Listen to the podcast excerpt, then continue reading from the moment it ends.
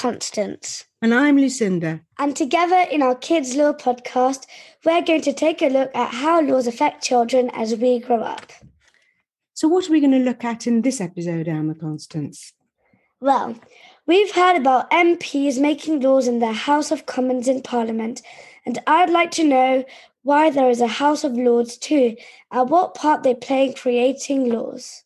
The Houses of Parliament by the River Thames in Westminster, London, has two large halls or chambers. One is the House of Commons, where the members of Parliament, the MPs, gather to discuss and vote for new laws. The MPs sit on green benches.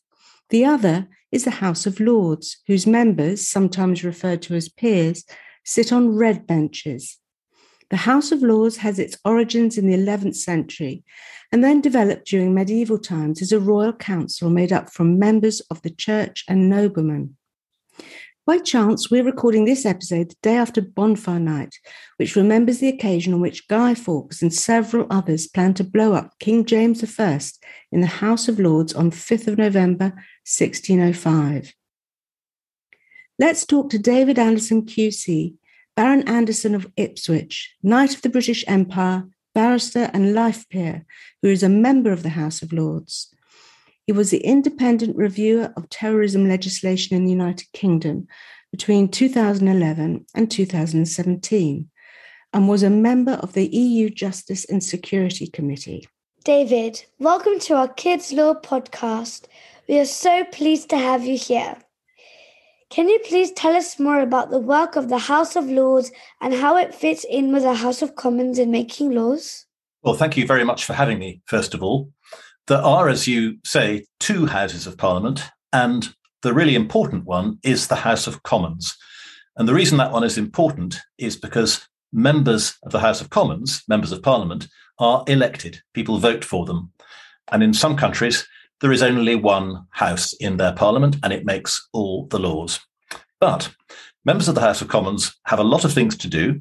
They have constituencies, they have people to look after in all parts of the country where they have to spend a lot of their time. Um, they don't always have the opportunity to focus very carefully on the laws that they're debating and looking at. Uh, and they're also, some of them, quite young. Of course, it's good to be young, but when you get older, sometimes you learn things that you didn't know when you were young. So the House of Lords is there as well uh, to help the House of Commons produce better laws. That means when a law has been debated in the House of Commons, uh, they decide what they want it to say, and then they pass it on to us, really to ask for our advice and say, do we agree uh, that it's a good law or do we think it could be improved? And I'm afraid usually we think the law could be improved. It's not necessarily that we think that the House of Commons are wrong exactly, but we might think, well, actually, you haven't thought very carefully about this. Or if you knew what we know about this particular topic, you might want to change the way you've put it. So, what we normally do is come back with suggestions for the House of Commons, and it's up to the House of Commons whether they accept those suggestions or not. Usually, actually, they do. But if they don't, it goes back to us and we have the chance to decide whether this is important enough for us to make the suggestion again and say, look, we really think we're right about this. Are you quite sure? And this can go go on for quite a while. We actually call it ping pong because we bat the law to and fro across the table between the two uh, houses of parliament. At the end of the day, if we disagree, we always let the House of Commons win. And that's because people vote for them. They are elected. I mean, one way of um, thinking of it, that it's like a family because of course laws are really rules and i suppose in most families there are rules as well it might be when the child has to go to bed or who the child's allowed to go and play with and normally it might be your mum or dad who would make those rules and decide what they should be. But sometimes the mum or dad uh, might say, Well, I need some advice. And maybe they go to a grandparent, perhaps somebody a bit older who'd done it before. And they might say, Do you think this is the right way to do it? Now, the House of Commons are like the parents, they are really in charge.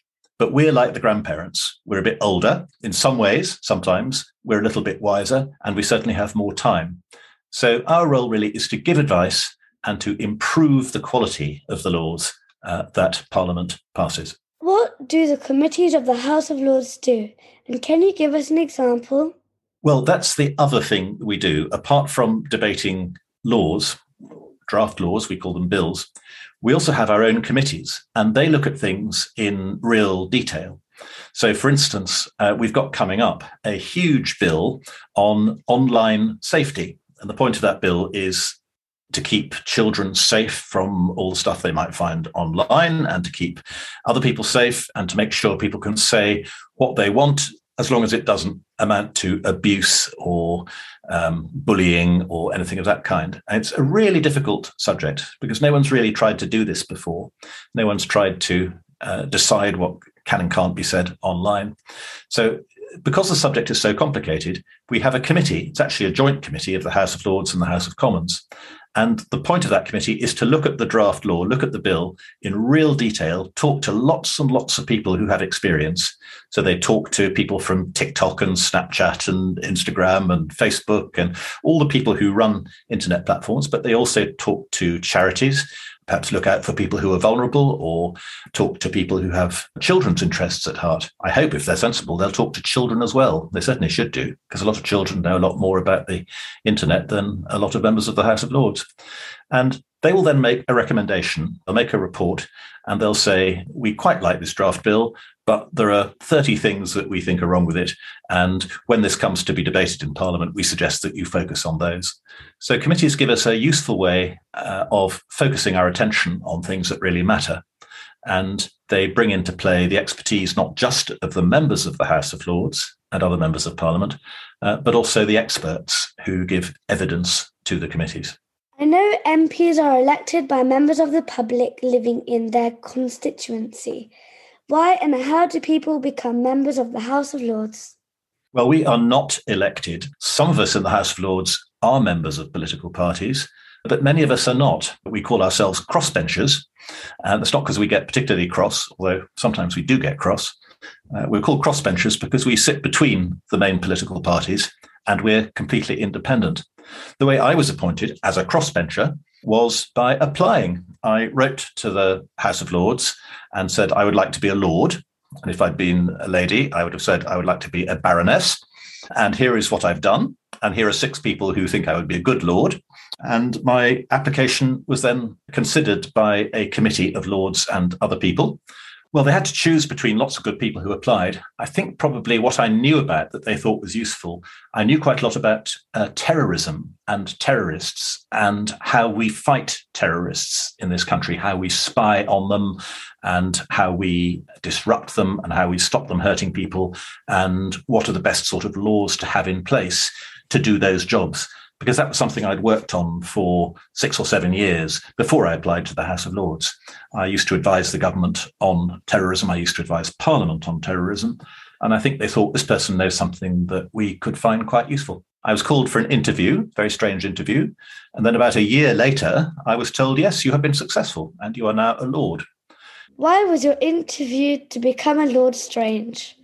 Well, one of the Lords hadn't said anything and then he suddenly piped up and said, Well, you seem to have done quite a lot, he said, but how can I put it? Do you have a dog? And I said, Yes. And then he said, What sort? So I said, A border terrier. And he went, Humph. And then he was quiet again and he didn't say anything else to the rest of the interview. And then about six weeks later, very sadly, he died, not the border terrier, but the Lord. And I always wondered whether his opinion of me had been part of the selection process because I don't think he approved of my choice of dog, uh, or whether it wasn't. Now, that's not the only way to be appointed. Some people are appointed because they are members of political parties. For instance, you might have been a very distinguished politician, a member of the government, and when you retire from being an MP, the Prime Minister thinks, well, it would be a shame if this person's expertise was lost. So why don't we put them in the House of Lords? And they can carry on commenting on draft laws as they come through. Or it might be the leader of the opposition who nominates people.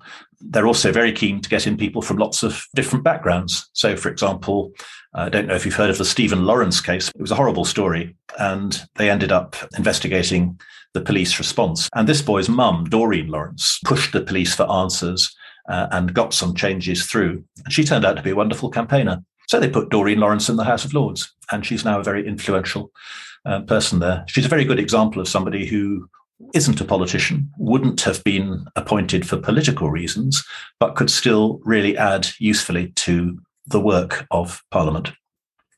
Should say there are some people as well who are there for very different reasons. They're there because, if you can believe it, their fathers were lords and their grandfathers were lords and their great grandfathers were lords.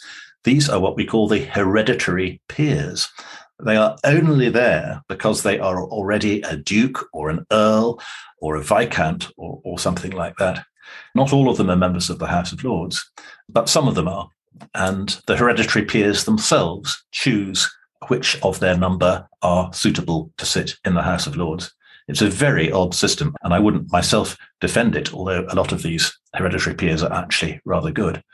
But they are there really for historical reasons. It's how the House of Lords always used to be for hundreds of years.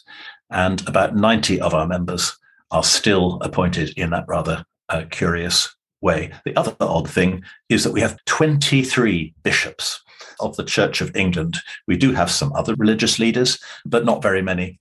Uh, and again, there are historical reasons for that. Not everybody thinks it's a, a great idea. And someday I suspect we will see some change to the House of Lords, and that may be one of the things that changes. But again, some of them do useful work, and they also say a prayer every day before we begin our work. And they pray uh, for God to make us wise and sensible and polite to each other. And that sometimes works, but not always.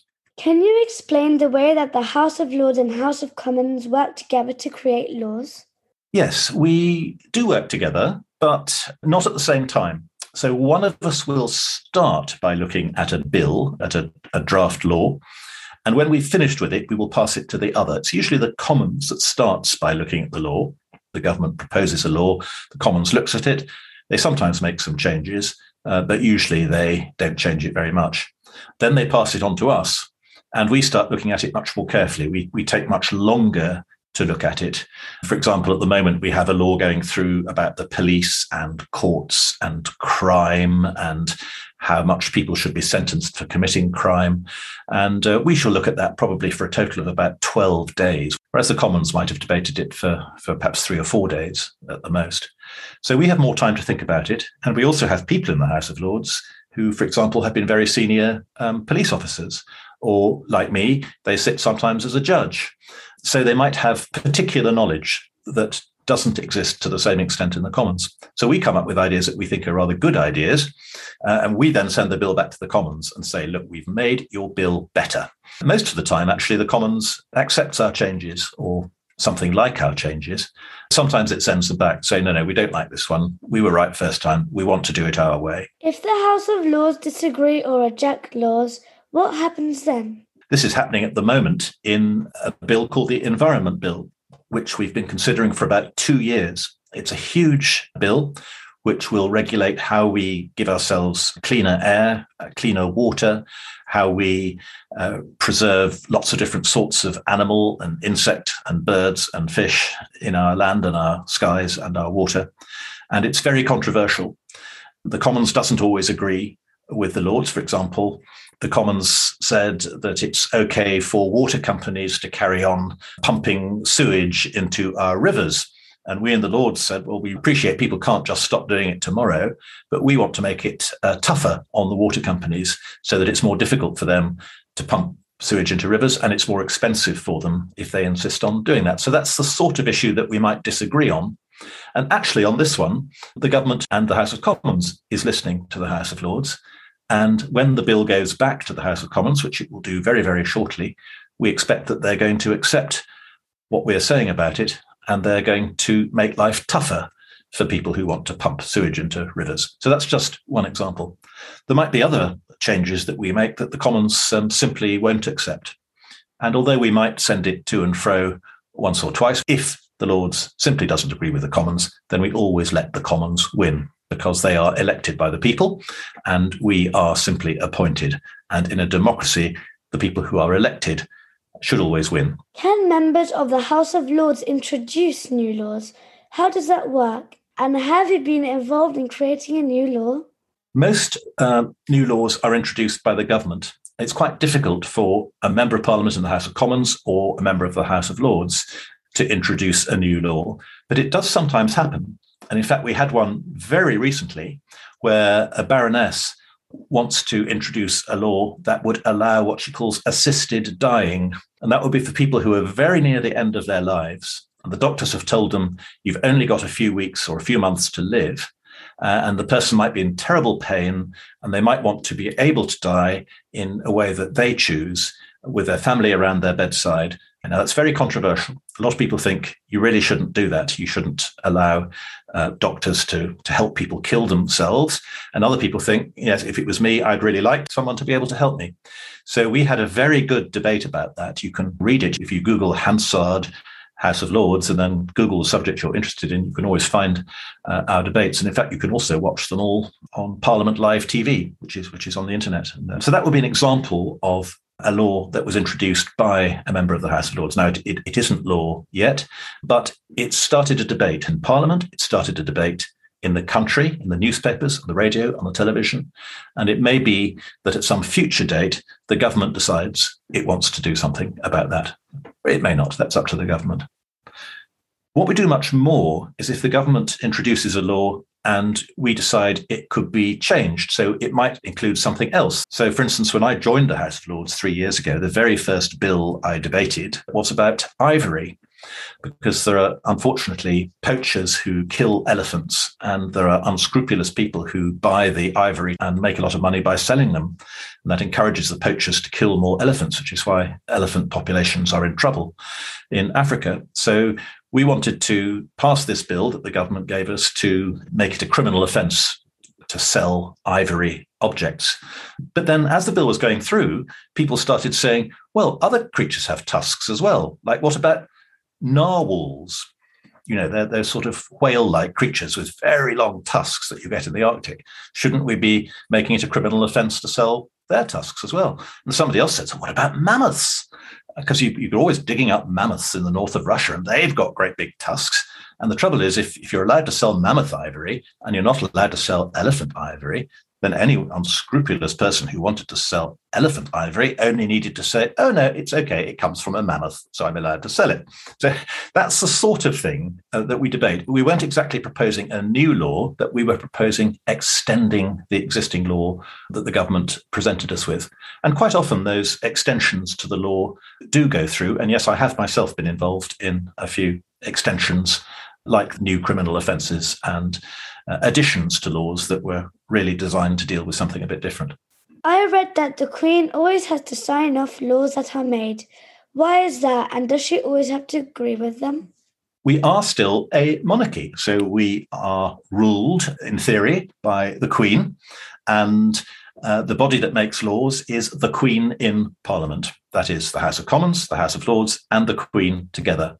And in fact, we have a throne. If you ever come into the House of Lords, you will see that we have this most magnificent throne at the end of our chamber.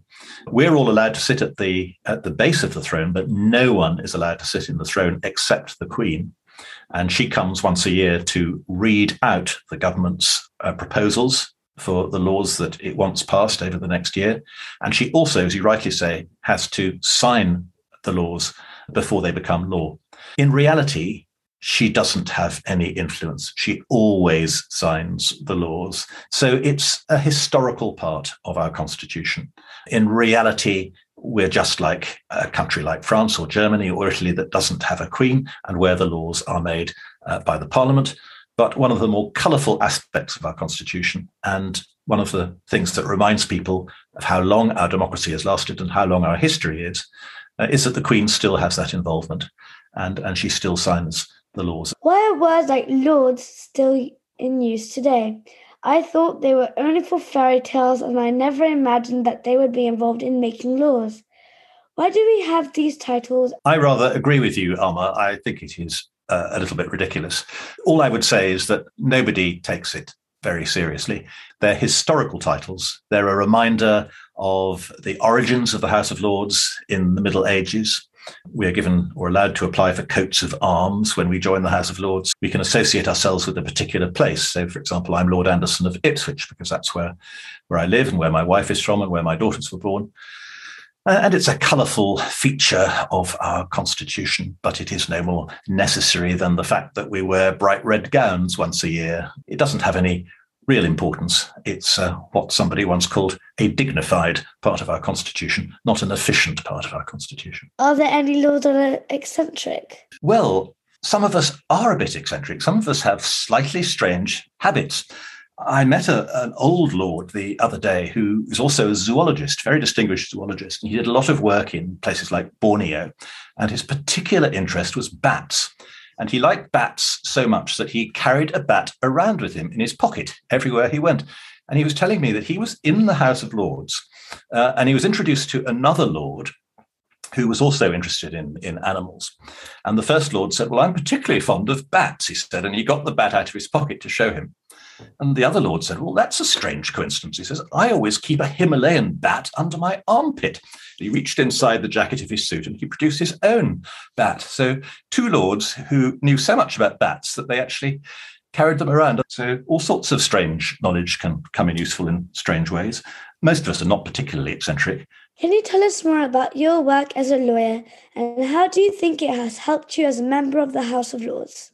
not that many members of the House of Lords are lawyers. And I think, and it's probably an unpopular view, that we need more lawyers in the House of Lords because our job is, after all, scrutinizing laws.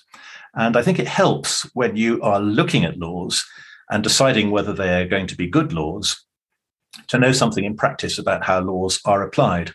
And if you spent your life in the law courts trying to explain laws to judges or to juries, then you do pick up quite a good feeling for uh, how laws are applied in practice, what makes a good law, what makes a bad law. A lot of our work is quite technical because we're arguing what a particular word means or if the comma ought to be in a different place, uh, because that might change the meaning of what you're looking at. Uh, and these things are important, and lawyers are actually quite good at that sort of thing uh, because it's how we spend our lives. So I'm very glad that we're not all lawyers in the House of Lords, but I think it's really useful to have some of us do you think the voices of children are heard in Parliament and in particular the House of Lords? How can you be influenced by what we think? I think the most frequent mentions of children we hear in the House of Lords, and they are quite frequent, they're people talking about their grandchildren.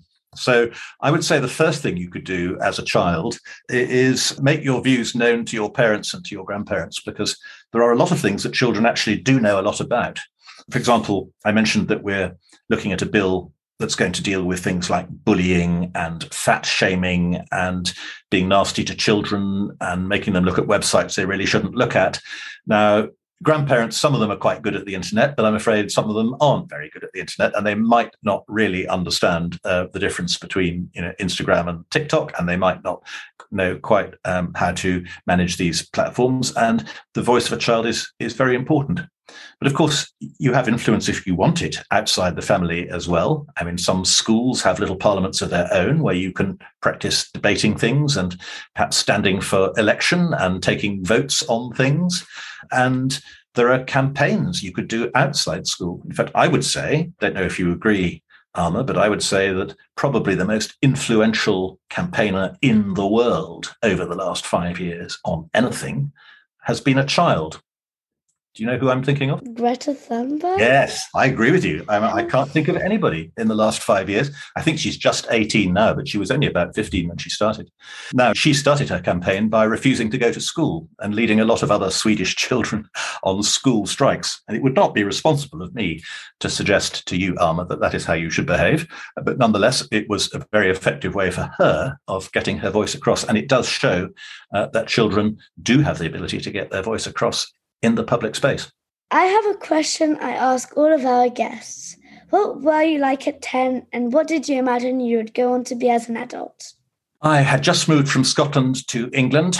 I was very interested in soldiers and making model aeroplanes and collecting stamps and collecting coins. And then I got very keen on playing cricket. And I didn't give the slightest thought to what I wanted to do when I when I grew up. And I think that would be my suggestion to other children of that sort of age. Don't let anyone tell you you need to think about what your job is going to be. Much more important to find something you really enjoy doing. Doesn't matter what it is. Uh, and you'll find if you're enthusiastic about one thing, it becomes very much easier when you grow up to get enthusiastic about other things. Take your time. There's lots of time to make these decisions. Thank you so much, David, for helping us understand the work of the House of Lords and its role in making new laws. Do you have any final advice for children who want to understand more about how laws are made or be involved in an area that improves the way that laws are made? If you would like to order a real life lord or baroness to come to your school, either in real life or virtually, then Google Learn with the Lords, and they are now accepting bookings for 2022. I went into two schools yesterday and I really enjoyed it, and I hope they did too. If you can't wait for that and you want to see our debates, Parliament Live TV is the place to look. You can find it easily on the internet. Or if you want to read our debates, go to Hansard online, House of Lords, and you'll find debates on all the subjects that we discuss. Oh, you could also come and see us. We have school trips, and we'd be very happy to see you anytime you want to come. Well, Alma, what do you think about what David Anderson told us? Well, it is the House of Commons that is the most important chamber, as it has elected members, but the House of Lords has more time to consider the detail of draft laws and often makes amendments and extensions to the bills. There is a lot of tradition and history attached to the House of Lords. And David had a funny story about two lords who had pet bats that they kept. In these podcasts, we've been exploring about how laws work and affect young people. All of these things help children understand their rights and responsibilities so that they can make informed decisions not only about their lives, but also about voting for MPs who make the laws and understanding how the legal justice system works, or even if they want to work in the law. And we would be really happy to hear about whether your school has a parliament. It's also important that children know they should be kept safe and that adults must care for them. Remember, if you have any worries, Talk to an adult you trust and tell them how you feel. And this includes your teachers at school who are there to look after you too. So tell them that you need to talk to them. You can find out more information on our Kids Law Info website. Keep your questions coming in. Please subscribe, rate, and share the podcast with your friends. See you soon in the next episode. Bye. Bye.